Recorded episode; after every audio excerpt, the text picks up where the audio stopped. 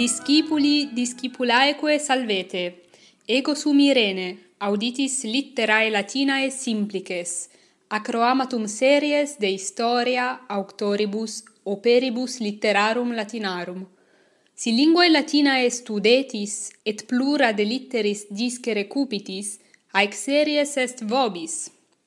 And if you want to start enjoying some real Latin literature today, click on the link in the description below you will receive immediately a free level version of Catullus Carme Tertium and within a few days a video lesson I prepared on the same poem, which is entirely in Latin and imagined for beginner learners like you. Salvete hoc primum ac Roma est uius novae seriei. Odie loquemur de alfabeto latino si vede litteris latinis. Antiquis temporibus Romani non multum scribebant.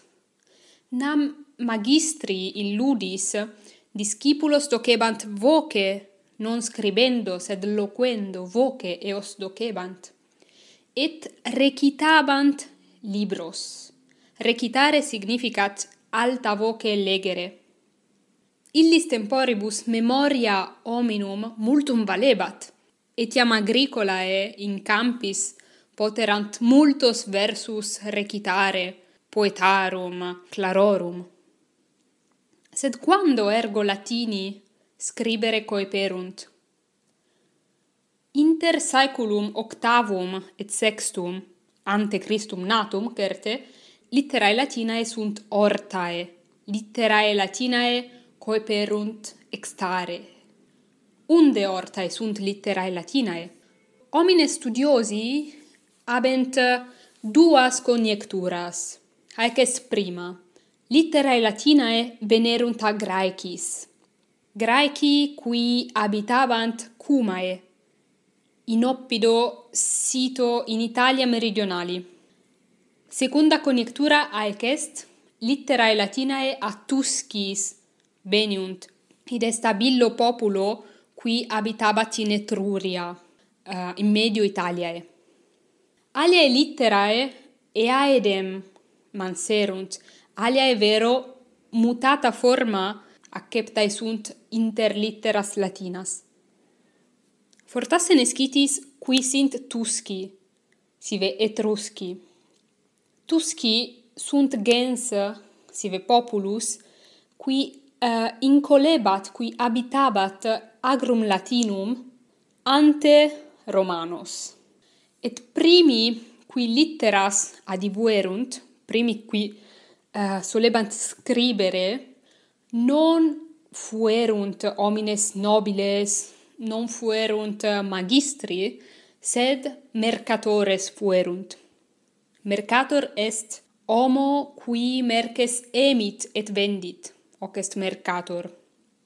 Cur mercatores adibuerunt litteras? Quia facile est merces et nummos numerare scribendo, nonne? Unus, duo, tres. Hoc est numerare. Facile est numerare si scribere possumus. Difficile est numerare memoria. Ergo scripta latina antiquissima, opera latina antiquissima, non sunt fabulae, neque carmina, neque poemata, scripta latina antiquissima tractant de vita quotidiana, de sacris, de iure, de omnibus rebus, quas Romani quotidie faciebant. Sunt multae inscriptiones in lapidibus incisae, sunt leges et multa alia quae spectant ad rem publicam, et de quibus loquemur in proximis emissionibus. Num haec scripta antiquissima, scripta sunt in papyris, in libris, in codicibus, minime, nullo modo, non in libris scripta sunt, haec prima scripta, sed ut dixi in lapidibus, id est in saxis, in petris, et non modo in lapidibus, sed etiam in vasibus, in tabulis, sed non in libris scripta sunt in initio quoniam hoc est primum acroama de uh, litteris latinis, bonum est dicere de partitione, de divisione litterarum latinarum. Quam divisionem certe proponunt homines docti, homines studiosi, non est divisio fixa quam Romani ipsi invenerunt. Ergo, uh, modus quidam dividendi litteras latinas hic est. Est prima aetas litterarum latinarum, sive origines, prima aetas sive origines litterarum latinarum.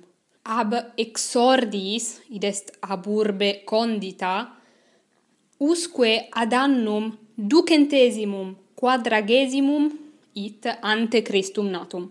Ergo, a Ab exordis usque ad annum ducentesimum quadragesimum ante Christum natum appellatur aetas prima sive origines. Quid factum est illo anno, quid factum est anno ducentesimo quadragesimo? Livius Andronicus, qui fuit primus inter auctores latinos notos, quid fecit, docuit primam fabulam scaenicam. Id est produxit in Scaenam primam fabulam scaenicam latinam, tragoidiam sive comoidiam. Dende est secunda aetas, quae etiam appellatur aetas vetusta. Post origines est aetas secunda aetas vetusta, quae incipit illo ipso anno ducentesimo quadragesimo, et usque ad annum unde octogesimum perducitur. Quid factum est eo anno? Mortus est sulla dictator, et Cicero, Cicero notissimus floruit. Ergo haec est aetas secunda sive vetusta. Post secunda maetatem est tertia. Tertia aetas etiam aurea appellatur. Corona sunt aureae. Nummi interdum aurei erant, quid aliut est aureus. Sol habet colorem auri. Hoc est aurum. Cur tertia aetas aurea dicta est? Quia poetae qui in tertia illa aetate floruerunt optime scripserunt multa genera coluerunt per bene et uh, a multis qui post illos venerunt habiti sunt optimi scriptores latini. Bene scribebant, bono sermone, latinitate purissima. Ergo aetas aurea sive aetas tertia, abillo anno unde octogesimo, unde ad decimum quartum post Christum natum it. Quid factum est anno decimo quarto post Christum natum, mortus est Augustus. Quarta aetas, quae sequitur, etiam argentea appellatur. Ergo tertia aetas aurea, quarta argentea, id est ex argento facta. Argentum est metallum, sed minoris preti, ergo cur argentea est appellata aecaetas, quia secundum posteriores viri homines qui scripserunt illa aetate, bene, sed minus bene scripserunt quam auctores aetatis aureae. Aetas Argentea ab anno decimo quarto post Christum natum ad centesimum decimum septimum it, quo anno mortus est Traianus imperator. Postremo abemus aetatem quintam, sive ferrea. Ferrum est metallum, aduc vilius quam argentum, Ergo habemus aetatem auream, argentiam et ferream. Hoc dicunt homines docti, hoc dixerunt homines docti, quia putant latinitatem corruptam esse magis magisque per aetates illas. Id est putant linguam latinam fuisse in primis purissima, dende Paulo deterior in aetate ferrea esse quasi contaminata et corrupta latinitas. Sed hoc non est verum nam in illa etate ferrea floruerunt auctores maximi momenti sicut Augustinus ille Hieronymus et uh, aetas ferrea incipit eo anno centesimo decimo septimo. Post aetatem ferream certe fuerunt multae aliae aetates nam lingua latina viguit per totam illam aetatem quam dicimus mediam per aetatem humanistarum et etiam nunc viget lingua latina.